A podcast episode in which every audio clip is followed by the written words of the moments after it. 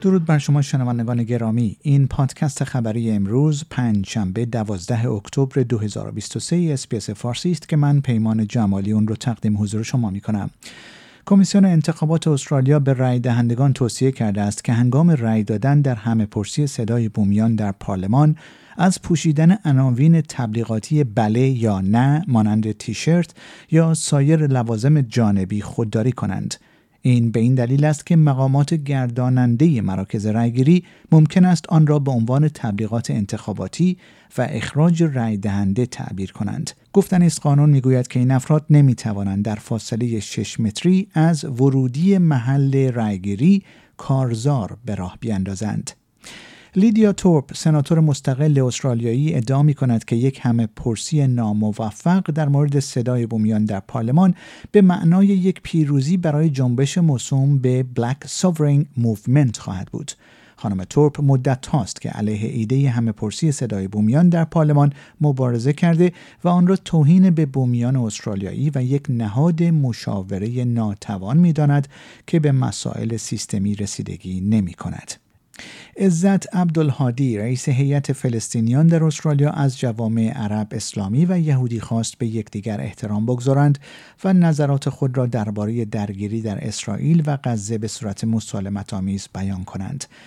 دیدگاه های او در میان تنش ها بر سر راه پیمایی های طرفداران فلسطینی ها صورت می گیرد که شاهدان ادعا می کنند شعار ضد یهودی گست جوز را سر دادند. کابینه تازه تأسیس شده جنگ اسرائیل وعده داده است که حماس را با تشدید حمله به نوار غزه از روی کره زمین محو خواهد کرد.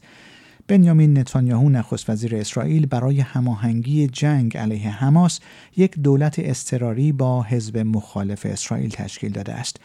به گفته ارتش اسرائیل این امر پس از حمله قافل گیرانه شبه نظامیان حماس در آخر هفته انجام شد که در آن جنگجویان به شهرهای اسرائیل یورش بردند و حداقل 1200 نفر را در اسرائیل کشتند.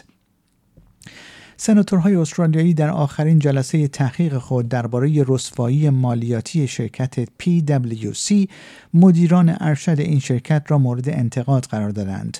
در اوایل سال جاری فاش شد که شرکت PwC از اطلاعات محرمانه دولتی برای مشاوره به شرکت‌های خارجی در مورد نحوه اجتناب از پرداخت مالیات اضافی استفاده کرده است. ناسا از نمونه خاک غنی از کربن که از سطح یک سیارک 4.5 میلیارد ساله که می‌تواند حاوی اسرار منشأ زمین باشد رونمایی کرده است. نمونه جمع شده از سیارک بنو سومین نمونه سیارکی است که تاکنون بازیابی شده است و از نظر اندازه و پیامدهای علمی بالقوهاش مهمترین نمونه است.